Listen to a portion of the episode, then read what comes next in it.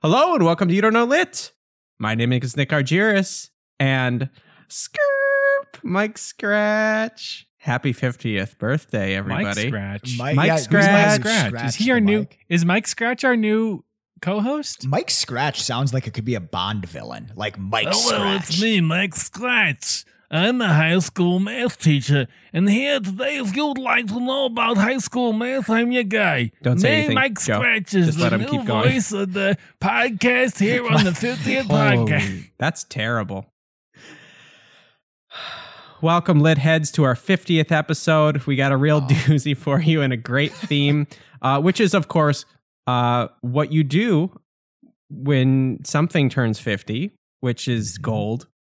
Y- right, you do do gold. gold. when someone turns 50. Yeah, guys, Our- our- happy golden anniversary. It happy is. It's our golden gold- anniversary. happy golden anniversary uh to to celebrate this uh momentous occasion in history um human history uh we have of course are bringing books with the theme of gold and to help us uh find the best gold based theme book our two high school english teachers ian and joe Oh, Nick, thank you for that introduction. My name's Joe I thought it was Holshoe, beautiful. Litheads. Yeah, it was really nice. It was really nice. It was one of It our more okay. um, measured introductions, I would say. It a Um, B really plus. planned out Well, we're matured. Like we're entering into a new era Mm. of the show, right? Like we're 50, 50 and well, no, 50 episodes in, right? We've, Mhm. we're, we're over the hill. Some might say, Yeah. uh, Nick, golden And My there's name's Joe also me, Holshoe. Mike Scratch. I'm the new co-host. It's a good time to be here, guys. I'm so happy to be Oh, around. so bad you're a doctor ian Right. Th- Litheads, this is the kind of maturity that you can look forward to in the next 50 episodes. Litheads, my name is Joe Holshoe. I am a high school English teacher. And Nick, today, if you, well, I brought you a gift, Nick. And the gift that I brought you is the famous Ian Fleming novel, the last novel he published, the James Bond novel, The Man with the Golden Gun. Hmm. gold in the title so it, Gold wor- it right in the works title. for the theme right there. ian Mm-hmm. Hello, spies. My name is Dr. Ian DeYoung. I'm a spy school English teacher. And today, Nick, for our Whoa. 50th episode, Just gotta I stop you. brought. yes. Go on, sing the theme song to to James Bond there, Uh, Joe. so I sang the first few notes, and I'm pretty sure it was the Mission Impossible theme song. Hey, I, we can't gloss over Ian's spy school English teacher. That's the best joke he's made in like six episodes. Ian, were you going to bring a book? I brought Ian Fleming's seventh James Bond novel, a novel that he published while he was still alive, a novel that has not been called one of his weaker efforts, Guys, Goldfinger. I don't like where this is and I will note that Goldfinger has gold not only in the title but right at the beginning. it starts with gold. It starts Oh, with gold, Wow, much like this episode- episode. Yeah, Ends with finger.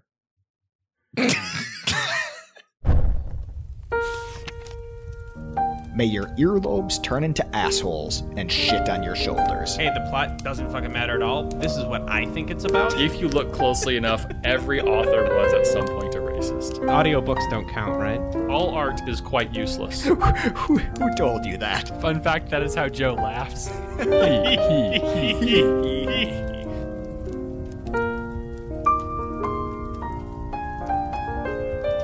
I didn't realize we were just going to do a James Bond week. yeah, Gold Week turned into James Bond So- Week really quickly. Um, It was almost like it was a spy theme. It was like a secret spy a secret theme. theme. It's Oh. masquerading. No, spy. It's a spy, Alias. So it's like a disguise. right. like a spy would wear. How many disguises are in your book? This guy is just my favorite guys in the world. It's me, Mike Scratch. is he Swedish? To answer your question, Nick, how many disguises are in my book? There, there's a couple of uh, aliases in my book. Like, I I don't know if it's really a Mm. disguise. Like James Bond, like goes and pretty much just wears a suit, but he goes by a different name. Yeah, he never goes undercover, does he? No, James, you, no, you don't. Be, nobody makes James Bond look stupid. Like you don't Right. put James Bond in different clothes. you don't Sometimes he dress goes him up as underwater. Santa Claus. What's that? Sometimes he goes underwater, but that's not the same as Hmm. going undercover. No, he looks no, cool. right. like- well, sometimes he goes under covers too. Oh, this episode might get a little blue. Like these James Bond books are a little bit blue. Right. I, whoa, I was gonna say, how sexist are your books? Uh, my, mine is pretty sexist. Because I've Ian, never read any Ian Fleming, but I do know that the books are not super great vis a So vis has- equality. I feel like the movies are pretty sexist, and my book was way more sexist than any James Bond yep. movie I've ever seen. Yep. Really? Yeah. I don't know. Have you ever rewatched those older ones? They are shockingly sexist. they are like, how did they put that on the? How did that not just offend everyone? hmm Well, it just offended the women, which I guess was probably okay then. Yep, we got to it. Yeah, it's it's weird. You expect like you watch the movies and you're like, wow, that's pretty that's pretty intense there, James, what you're doing, what you're saying about the females.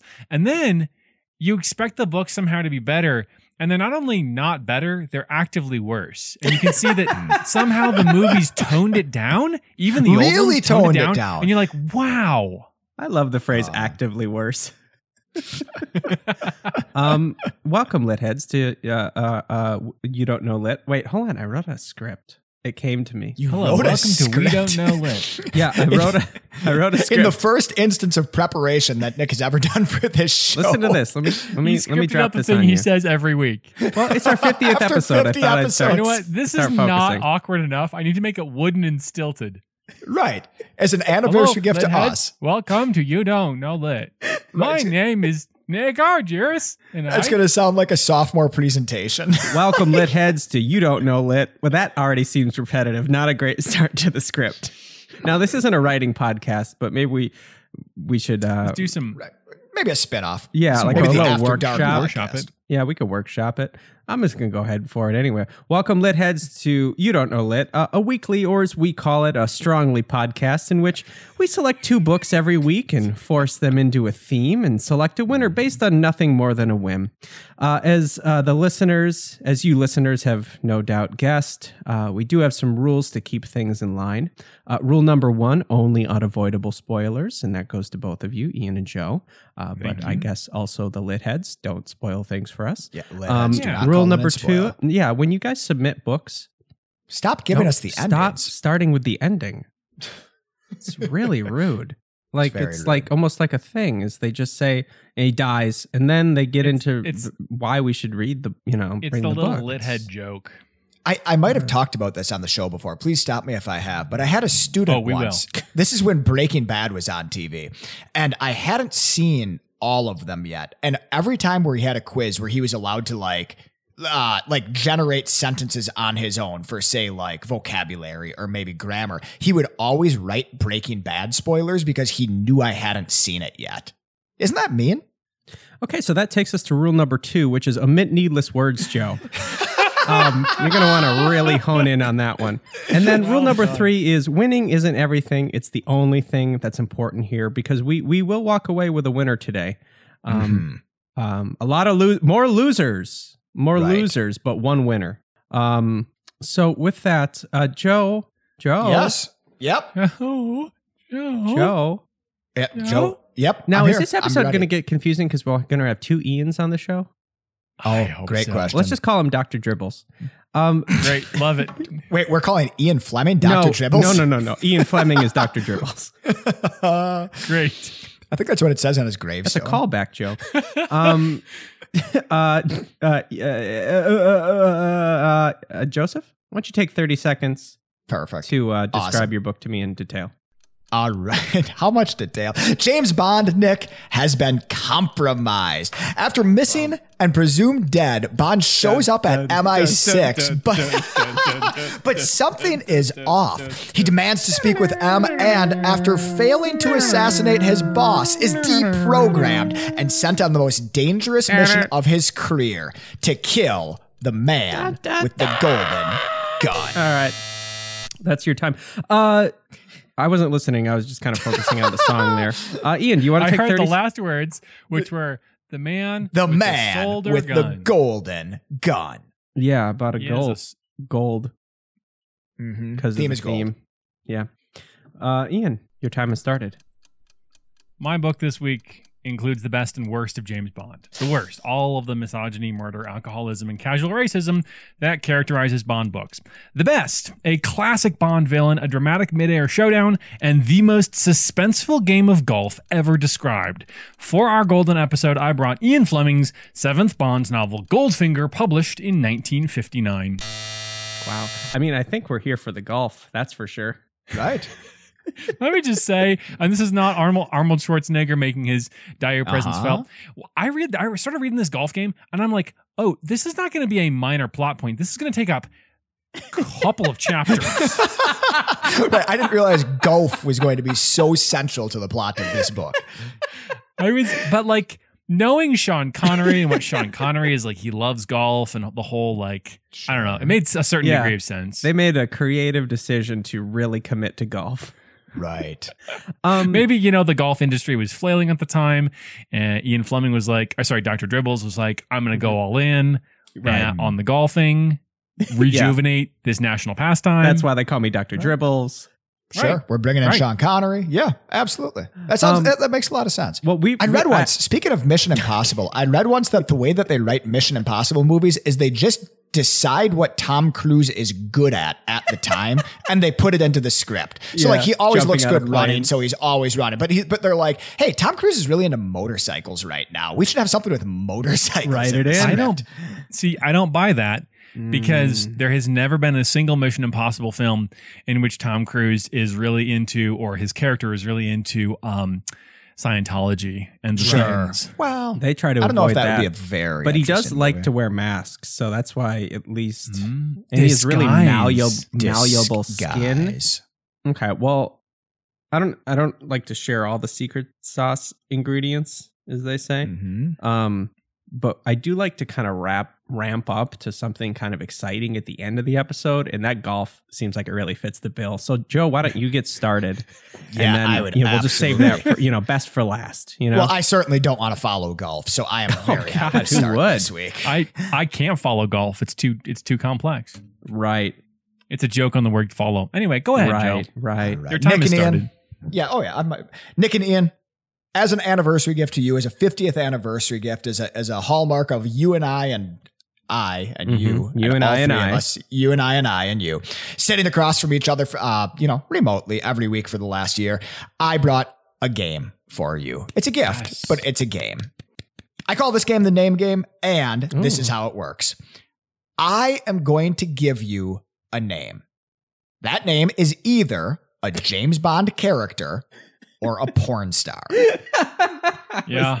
Yeah, Okay. I think we knew that that's, that's what we were inevitably coming to. I'll say this, Joe. I very Yep. nearly came up with this game independently of you. Oh, I- decided I- not to. So glad What- I didn't. oh, is that because you both brought uh, uh, James Bond books? Mm. When when I came up with this game, I had a very real fear that Ian was going to bring the exact same game. Just no, I brought totally a different game, which we'll get to. Fantastic. Wow. All right. So the way this game works, very, very, very simply, like if I say, for example, pussy galore, we of course know that that is a Character Uh, and Goldfinger. character and Goldfinger. A, character. Thank you very much. If I say, for example, oh, I don't know. Um, well, I, I, I want to save my porn stars. All right. So, Mhm. all right. So, um, I've got the first one. Are you gentlemen ready? born ready. so ready. Honey Rider. Honey Rider.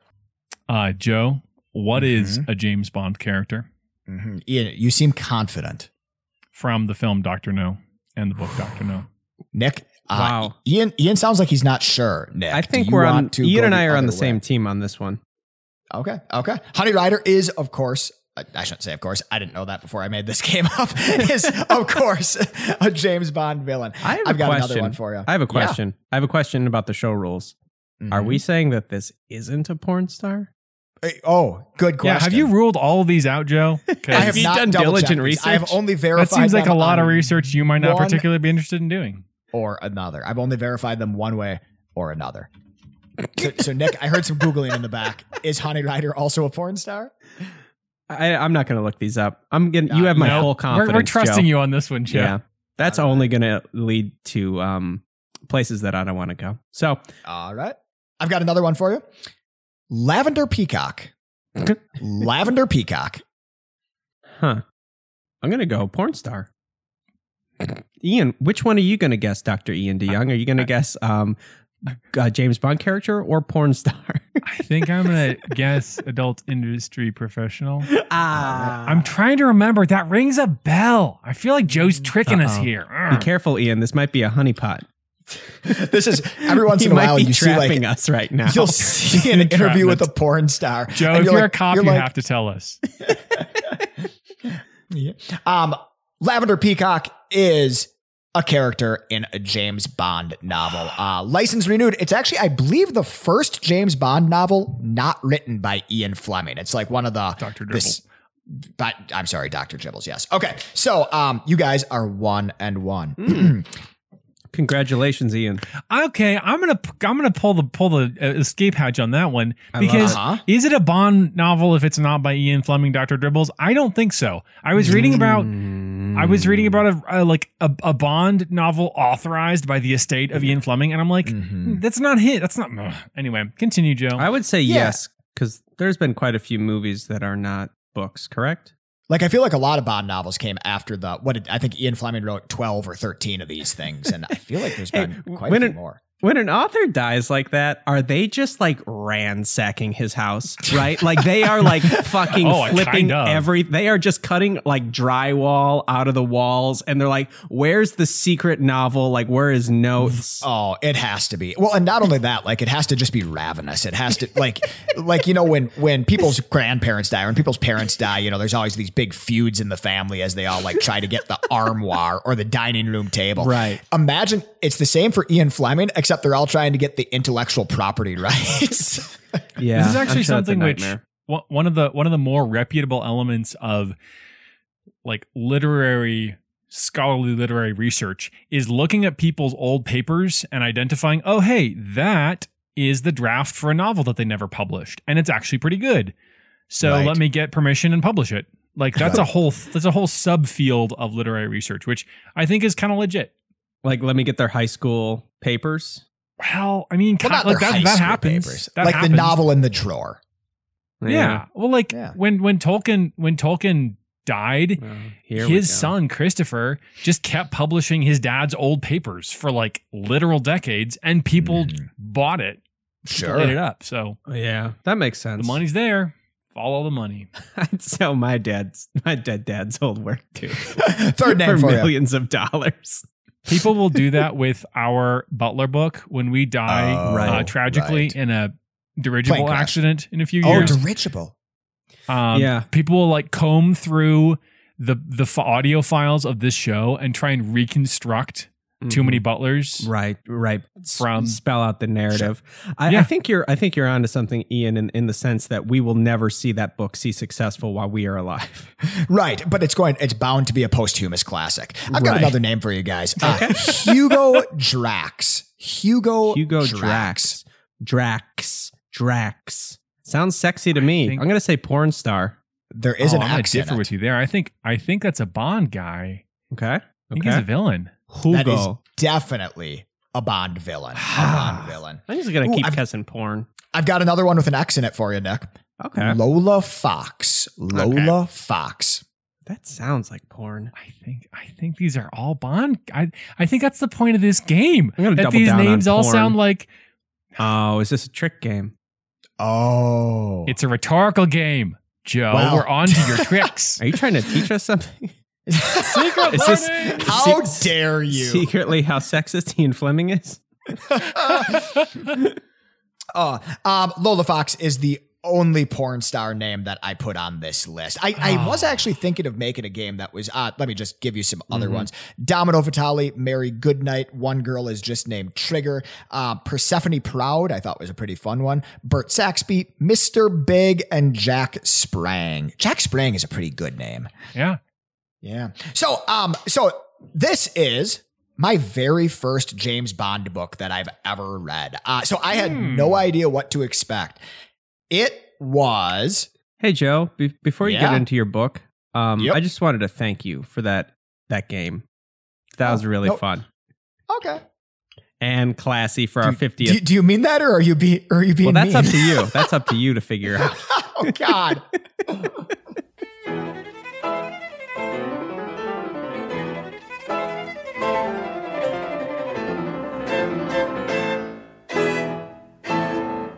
Joe, how did you like your first Ian Fleming book? I thought Dr. it Dribble's book. was quite a bit of fun. That, that would mm. be my short review on this. This Okay. book right. Well, was that's good. My turn. quite a bit of Yeah. fun. It's gonna be Ian's turn now. okay, so I, I've seen a handful of James Bond movies. I'm not a fan by any means, but like I came of age in the oh the Pierce Brosnan James Bond age, and I don't know how they all compare to each other, but I feel like some of those Pierce Brosnan movies were kind of stinkers. I know that I've seen some stinkers. That might be a bit of an understatement, but yes. Yeah. So How I always you. thought James Bond was kind of like uh campy, over the top, like self indulgent kind of like silliness, like a venue for silliness. A romp, Yeah, but a romp implies that it's more fun than a some of man, those. a manly romp with Yeah, just sure. a big, just a big man romp. Uh, Nick's words. That's how mine. I describe it anyway. Um, I was when I read this book, when I read The Man with the Golden Gun, written in 1965, probably about oh I don't know 200 pages tops. I, I flew through this thing. Um, I I thought it was kind of a blast. Like it was instead of like this very silly spy who does over the top things.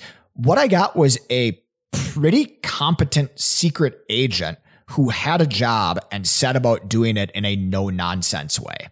A problem solver is what you're saying. it was a bit of a hmm. page turner. Okay. And Nick, I just want to give you a list of things that exist in this book that I think you're going to like. I Okay. love it. All right, I'm Yep. ready for your list. All right. There is amnesia in this book. Like at a certain point, James Bond does not remember who he is because he is amnesiac. There is, and I'm just going to bounce through these. There That's is, fun. That's I love that. yeah, away. v- classic. There is a train fight in this book. Well, we got to stop on this one. Stop your bouncing, Joe, for a 2nd Mhm. Now, Yep, I'm- these I'm two trains are they on the same track, or do they are like is it side by side? Do they have? I went to? Japan once, and the trains are so close to the Mhm. like the trains on the two tracks are so close that I could see a fight breaking out. Right, or like it's really scary when you're in one and the other one passes, especially because in Japan that's right. probably a combined speed of like 300 miles per hour. right per second. Um, so it's like that. Um, okay, so that's one interpretation of a train fight. This is That's a really cool fight. interpretation of a train Yeah, fight. right. This is a fight on a train where they're like going between different cars and like things are getting Oh, turned okay. over. Okay, right. gotcha. So a more Okay. traditional train fight. fight. A more traditional, Gotcha. right. Okay. Uh, there's assassination, obviously. There's poison bullets, right? So bullets that don't just shoot you, but then poison you, having hit you. I just picture like somebody just like taking each bullet, going out into a forest and just rubbing them over poison ivy, just Okay. and then putting them Nice. into the gun. Is it If like this that? doesn't kill them, at least they'll be real itchy. yeah. If you get rid of poison ivy and replace it with the venom of a snake that the man kills with his bare hands, you are correct. that that actually happens at a certain point, right? Like um, a, a bad guy kills a snake very competently, I might add. Like fights a snake and kills it, and then poisons the bullet with you know the poisonous parts of a snake. I guess Right. the venom. Joe, the teeth. Joe, Yes. I really, I'm sorry to keep interrupting. I don't No. mean to like kind of question your expertise, but Right, you say right. you say specifically he kills the snake very competently. Right. Right. What gives you the right? How do you know? How would you clar- Whoa, classify whoa, something as a Ian. competent killing of a snake?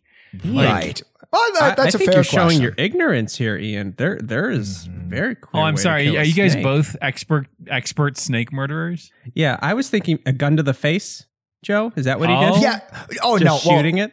So it's the man with the golden gun that kills it. So he like, of course, like pinpoints it from really far away, and then he takes out his knife and he skins it. But when they describe him skinning it, like it's like one slice and then like peels the whole skin off. You know, like he's not taking it off in pieces, like Mm. you know, like peeling a, I don't know, an Oh. eggplant or something. Yeah, like um, like you. Uh, what's one thing that you want to take off with one, like one layer, like one peel? A banana, also a snake. He kills a banana with a knife? Or no, no, no. He shoots a banana shoots with a poison first. bullet. That's it. Um, yeah, there's it's there's like the KGB, there's cabals and cartels, there's cyanide capsules. The whole thing sets it is in Jamaica. It's got it all, is what you're saying, Joe. Yeah, it's got it all. Nick, at one point there is a woman tied to the train tracks, and the train has to be stopped so that she is not killed. Well, so this good. book That's has good. like That's all in 200 pages. Like this I'm going to book. borrow a, an Wait, this is a- from from Nick here and say the year Mhm. was 1921. Mm. There was This a is woman a- tied to the train tracks. Yeah, I got it. And so this is a 200 page book. Uh, I don't know how long it is. It was about a four hour audiobook. Wow, that's incredible.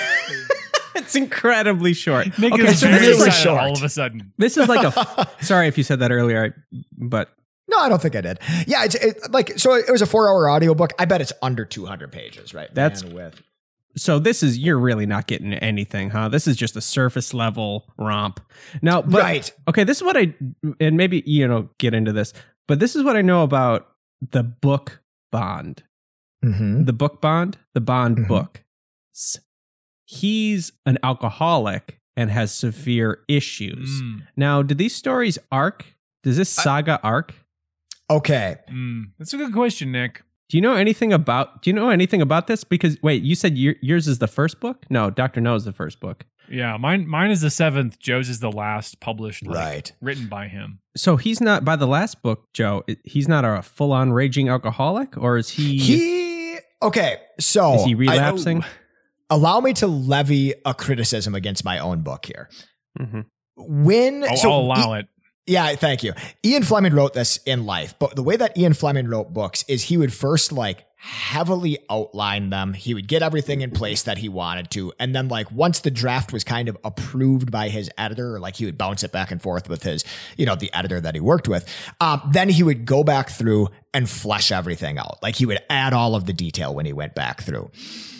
He died between like the draft and the detail. Right? And so Ah, his dang. editor ended up poor timing. finishing this book. Um, uh, his editor ended up finishing this book. Like in Ian Fleming's like official obituary, it says he has finished one more book. It will be released. It's called The Man with the Golden That Gun. I guess they thought that was a good piece of press. Yeah, good piece Oh, of PR. What? That's oh, that So- makes me sick. Well, on yeah. his deathbed, they were hawking copies, huh? Hey, wait, wait till we tell you about Harper Lee's published book. Oh no. Wait till we tell you about Go Set a Watchman. Um, I have no idea how it compares to other Bond books. Fair Um, enough. and the review of the reviews of it at the time were like tepid. Like they're always described as like polite, but you know, but but not particularly Honorary. positive on it. Yeah, like the dude had just died. like they weren't gonna be Uh, like, you know, there hey, was some asshole out there who just tore it apart. hey, Ian Fleming, national hero. His last book is Yeah. horrible. This No, book like, is about as cold as Ian Fleming's dead corpse. Am I right? Oh wait, guys. Ian Fleming's dead. You know what that means? Oh, big fan of the show. Big fan of He- the show. he's endorsed. I'm not sure we want this endorsement, but I guess we have to live with it. Ian Fleming, proud lit head. There's Jamaicans in this book. Like this whole book is set in Jamaica. And this isn't really an Ian Fleming like slam. I think it's more the audiobook that I listened to. Oh God. The guy that reads Oh dear. Oh, no. I don't like where this is going. Oh no. So I, the guy that reads this audiobook, the Jamaicans all have what can only be described as like Do you mean the white guy who reads it? no, the, the British white guy who Yeah, reads of course he's British. All the Jamaicans have a Welsh accent. That's pretty great. That's pretty great. Uh, and it's just like like at first you hear it and you're like, wait, where are they? And then like, the only thing is he's happening? saying like, man. That's uh, a fun mashup. yeah, that was a Um, fun mashup. uh, so does this book uh, have any um anything to it? Any substance at all? Uh, th- this book, The uh, uh, just just so we're clear, just so I don't want anybody to be misled by my question. That's okay. I'm just asking. oh yeah.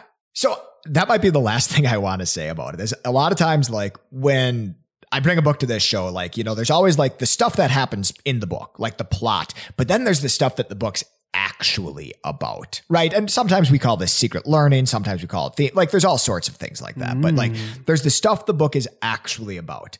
So in this book, like, the stuff that it does on the tin, the stuff that it says on the tin is James Bond has to go to Jamaica to kill an incredibly dangerous assassin. Like that's that's what it's about. And it's about him going to Jamaica, finding an assassin, or this particular assassin, I guess, and like hunting down the most dangerous assassin in the world. But like the deeper meaning of this book I do not think exists. Like I think this book is I think this book is about James Bond going to Jamaica, hanging out with a bunch of Welsh Rastafarians, and then like and then hunting down the most dangerous assassin in the Killing world. bad guys. I like but isn't that what you want out of a James Bond book? yeah, that's kind of what I thought. I'll just end this on kind of a um a mix up of all the one star reviews I've been reading. yeah, there which you go. is uh which is just some advice for you, Joe. uh-huh. Um seems like compared to all of the other James Bond books, Mhm. um nowhere but up. Yeah, a good like place, a good entry point because you won't be disappointed by any of the other ones. Yeah, it seems like things will be looking pretty good for you if you just stick to this whole James Bond thing. yeah, I believe it. Yeah, I Yeah. believe it. Guys, I don't know what themes we're doing, but I think next week we should bring up Bildungsroman. Can you I guys feel Uh, like yeah, some weeks I feel why like it's nothing but Bildungsroman. What's that, Joe? I said some weeks I feel like it's nothing but Bildungsroman. It's just Yeah. one after another. we Down should after call this podcast "You Don't Know Buildings, Roman." Very good idea. Very good. Stupid. Uh, yeah, let's bring a buildings room on. Hey Joe, I know we, Yep. we've just we've just recently copped something out, but what if we copped out another book? Wait, yeah, I mean, I think it's in the spirit of the cop out to do two cop outs close together. That's true. Holy shit, just say the name of the book. Jane Eyre. We're gonna read Jane, Eyre and talk about it. Eyre. We may have teased this many, many, many months ago, Litheads, and if we did, I'm sorry about that. But we do promise you next But now it's coming. Definitely going to talk about Jane Eyre. And as I as I as I think about this, it's a great episode, and I'm looking forward to sharing it with you guys.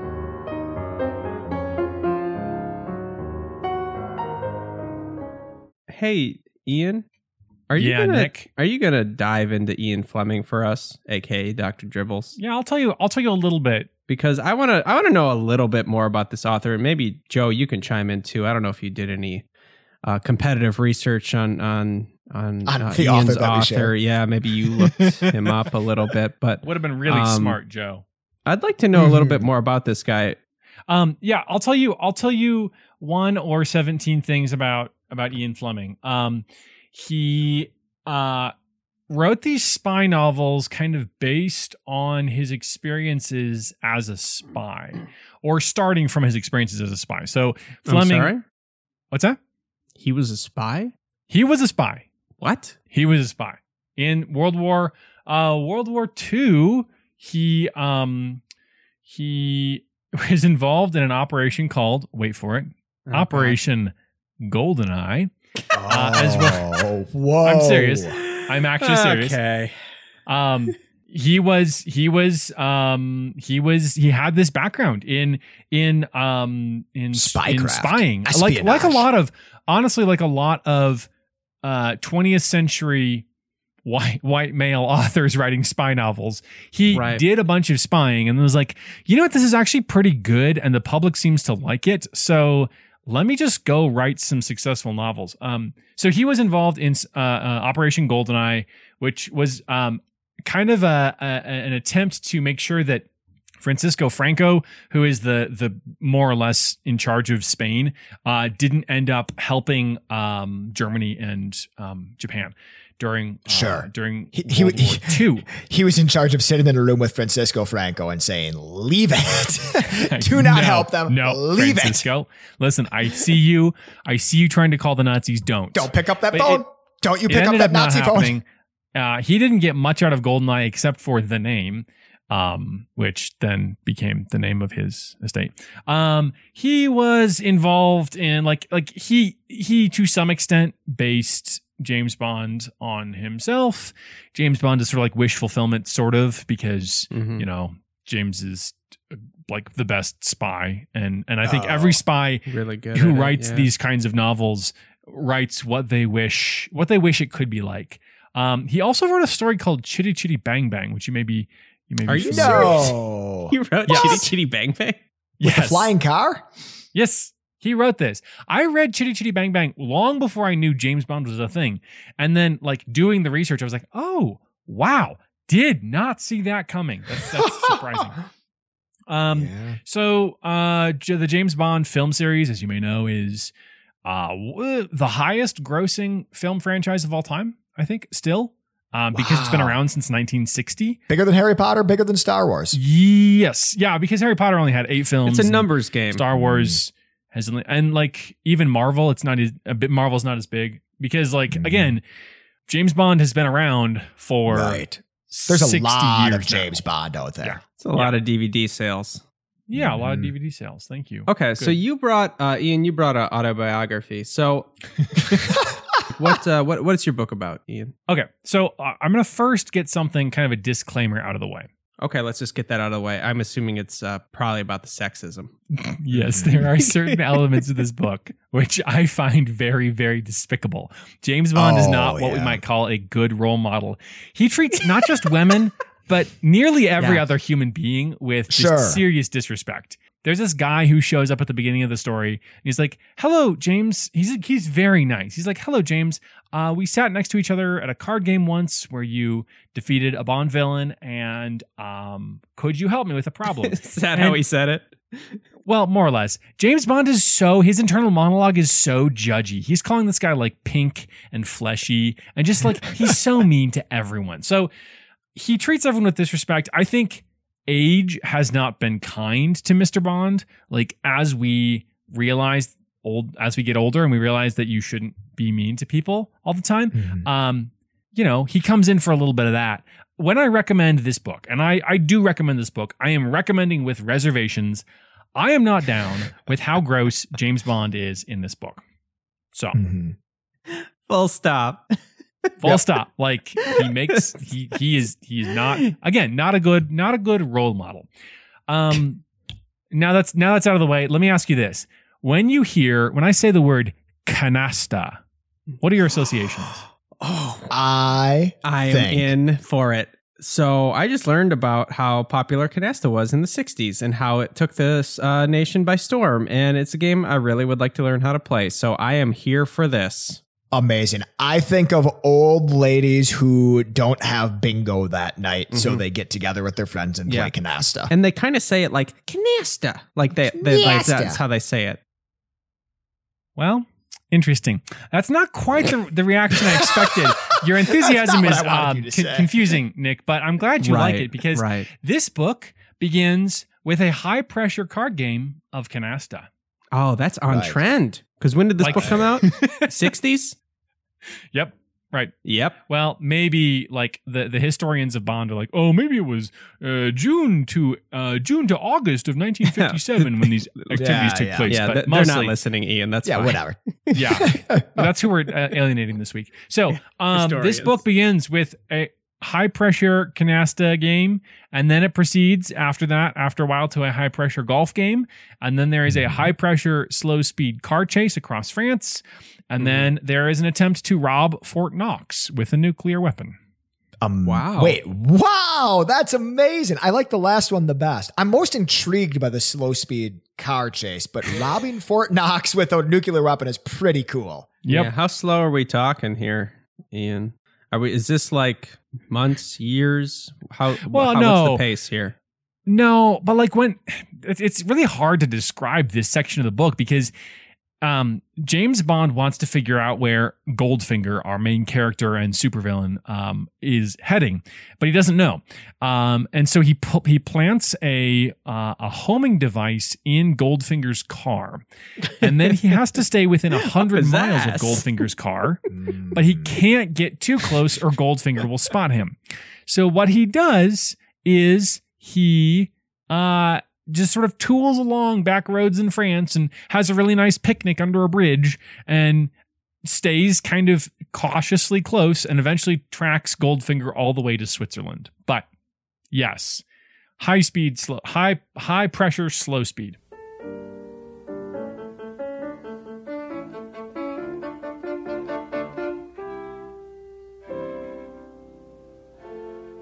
I would say like so I read this over the course of an afternoon. It is fun. Um it it doesn't like there's not too much in the same place. Um he's really like so so we have a lot of variety.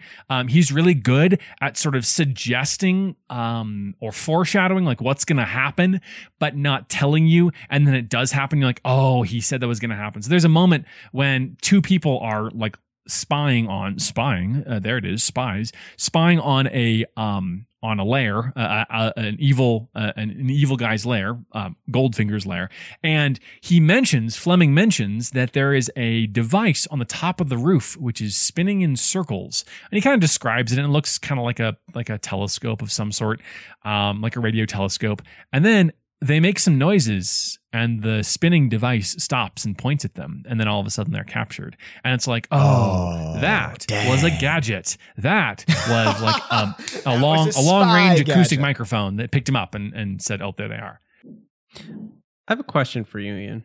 Yeah. And I suppose Joe. hmm I'm ready. All right. So, whenever I've seen the movies, love the movies, very pivotal in uh, my youth. yes Here's my question. Whenever I hear about the books, it's always like, oh, well, the movies never do the books justice because, like, this character's like dark and gritty, and he's got like this alcohol abuse issues, and he's like a really troubled character, and like it's it's like this it's like this whole that's really the message of the story is like this guy isn't a hero he's like the anti-hero and he's got real problems and he he gets i don't know that's like part that's like really what james bond is all about is that no Joe said that's not coming through, but I've always questioned whether that's actually done well at all, or if that's just big fans saying, like, r- r- grasping for straws at like a, a better story. Like, does the I mean, I know you didn't read the whole series, but like, I've, I've read other i've read other bond books okay, yeah does does it get? Is it actually good, or is that just grasping for straws? I would say I would say what I said before. It's not high art where we're like asked to dwell on the moral ramifications of governments employing people like James to to do their dirty work. It is Right. I, I don't really like this term, but I'll use it because it's really descriptive here. It's escapist. Like yeah. Bond kills people. Bond has twinges of conscience about it. Bond doesn't treat women well at all. He doesn't treat other people very well at all. There is a degree to which it's like, oh, but is Bond really good? But like, he's cool. He's the best. Yeah, he's really cool. Oh, he's a bit of an Edward, huh? The book presents him as the greatest, the strongest, the best, the coolest, the smartest. Um, he can't overcome everything, but he does. He ends up overcoming everything that happens to him. Yeah. See, that's what I yeah. So I think, you know, we talked about him being a bad character, but don't forget too that he does murder people. Oh, quite a few people really can't my book. underscore that Yeah. enough is that he does uh, really all the bad things in life. So Mhm. that's yeah, that's interesting. Does he have Yeah. really cool bronze hair, which is the best color hair? it's interesting you mention um, Edward Cullen and and um, and Robert Pattinson because Robert Pattinson is going to play Batman in an upcoming film, and I think the best comparison, honestly, one of the best comparisons that we might be able to understand right now is Bond as Batman. So this book, Mm. I think you should read this book and not The Man with the Golden Gun because this book encapsulates what Bond stories really are. Now, there, there are some Bond stories that are really grim and serious, and some of them are like really, really goofy, just like with Batman. Like there are the, the Mhm. grim and gritty, there are the, the really goofy ones.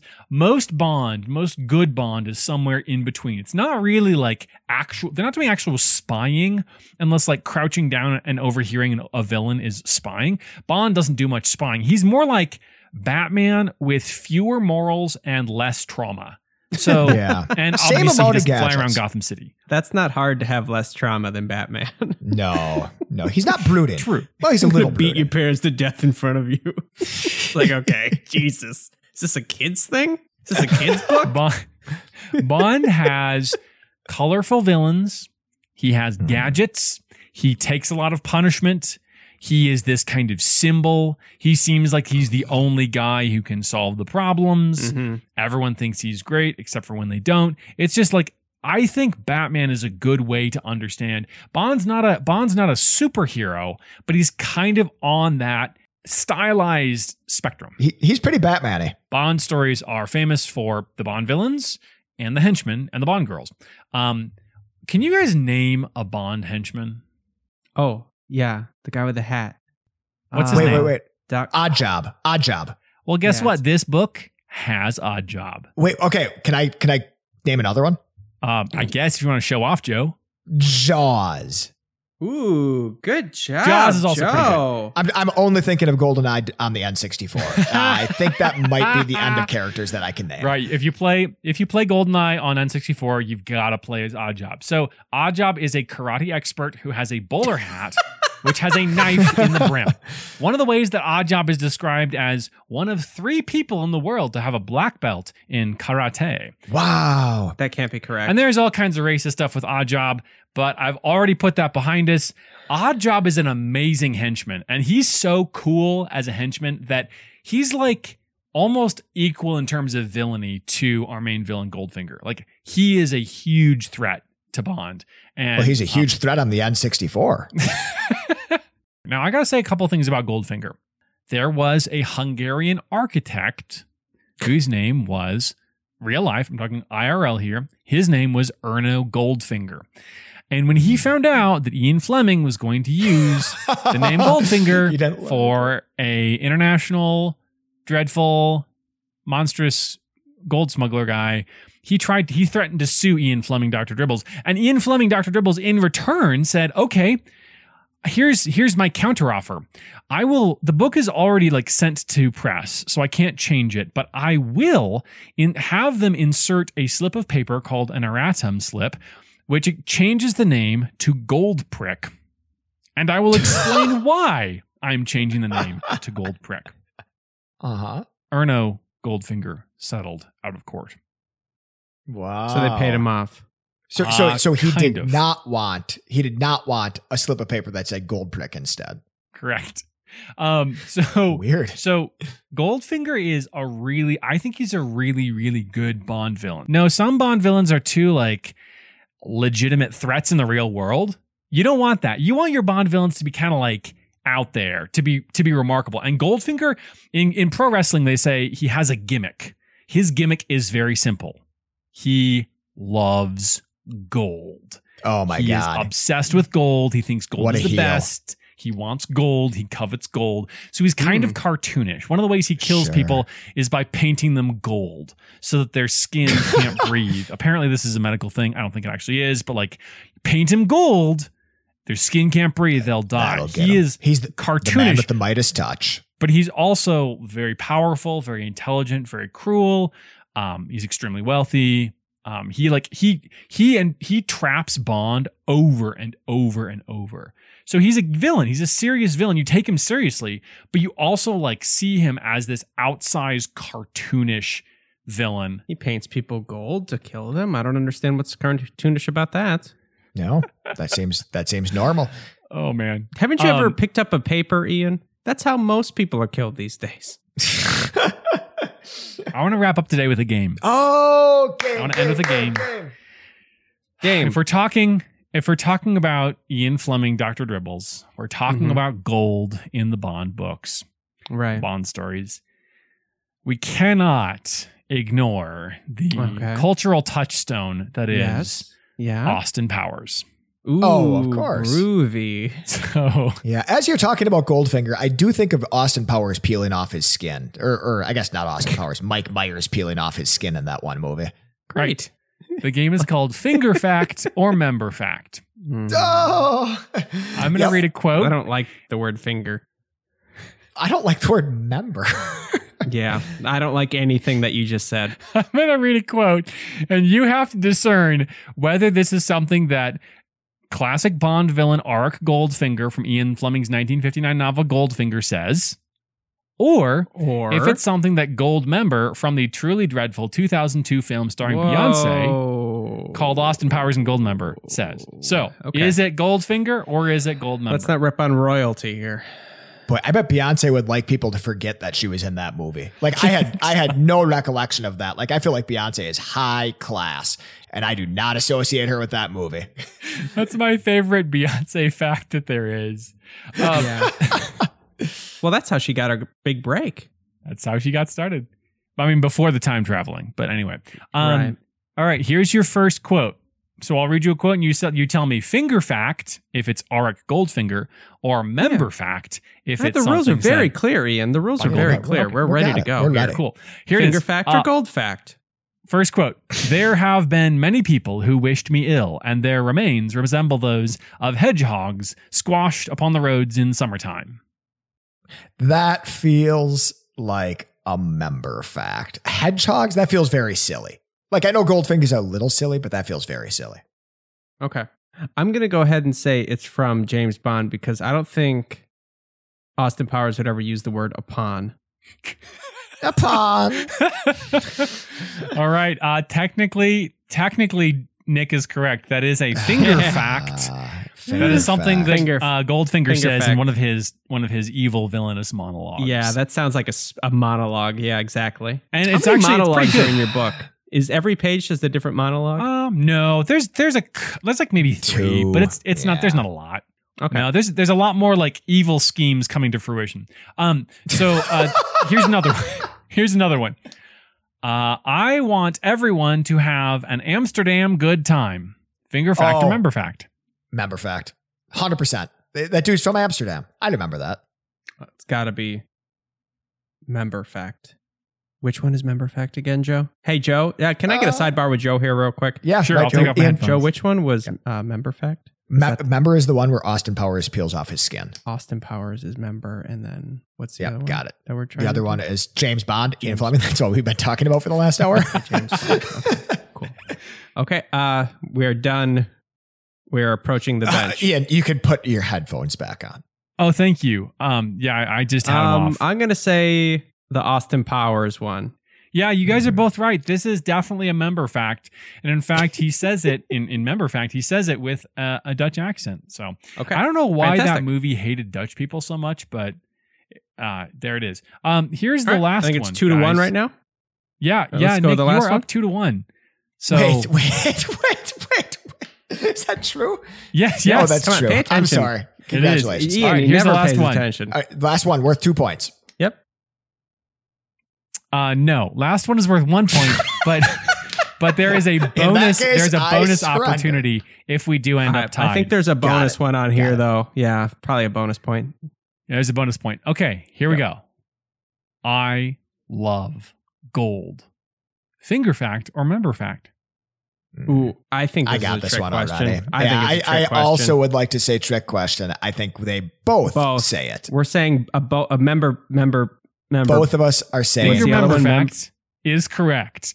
Both of them say yeah, it. it's, a, it's And always a for an extra question. point, because we are we are in the tiebreaker round. Yeah, Mhm. Which Green Bay Packers quarterback yells "I love gold" after he scores a touchdown in a reference to Austin Powers?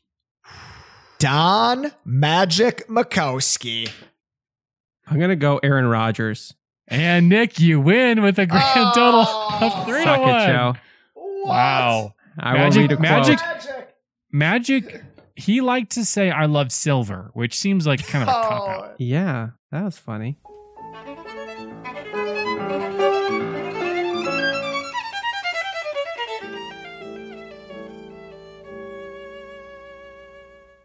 Hmm. I think um, for the purposes of this uh, 50th episode just turning into an Ian Fleming episode, um, which is mostly just due to poor planning, which perfectly underscores and is totally on brand for this show.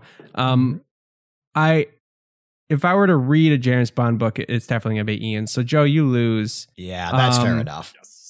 Uh, just do and and that was just really highlighted by all the reviews I read, which were, uh, and Litheads, um, if you want to keep hearing the gold of this show week after week after Mhm. week, one of the best things you can do to help us is Nice, head to our website, you Nice. don't know litpodcast.com and leave a book, re- uh, I'm sorry, a book recommendation or boy, God knows that we need help in theme recommendations. Although this Mm. week's theme, you know what? I think let's take that off the table. I don't want any recommendations on themes ever.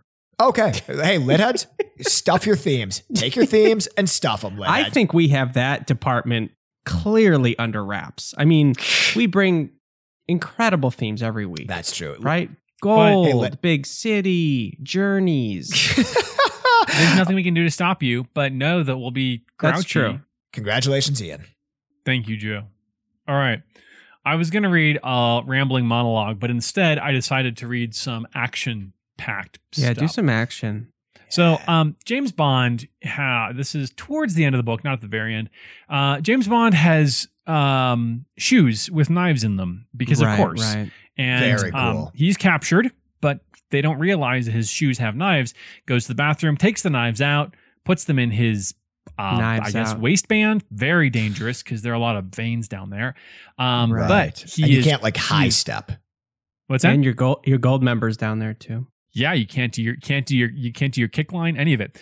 Okay, Mhm. so um, Bond realizes that if Yeah, he's not it. careful, the hijacked airplane he's on will be flown to the Soviet Union and he'll be dead.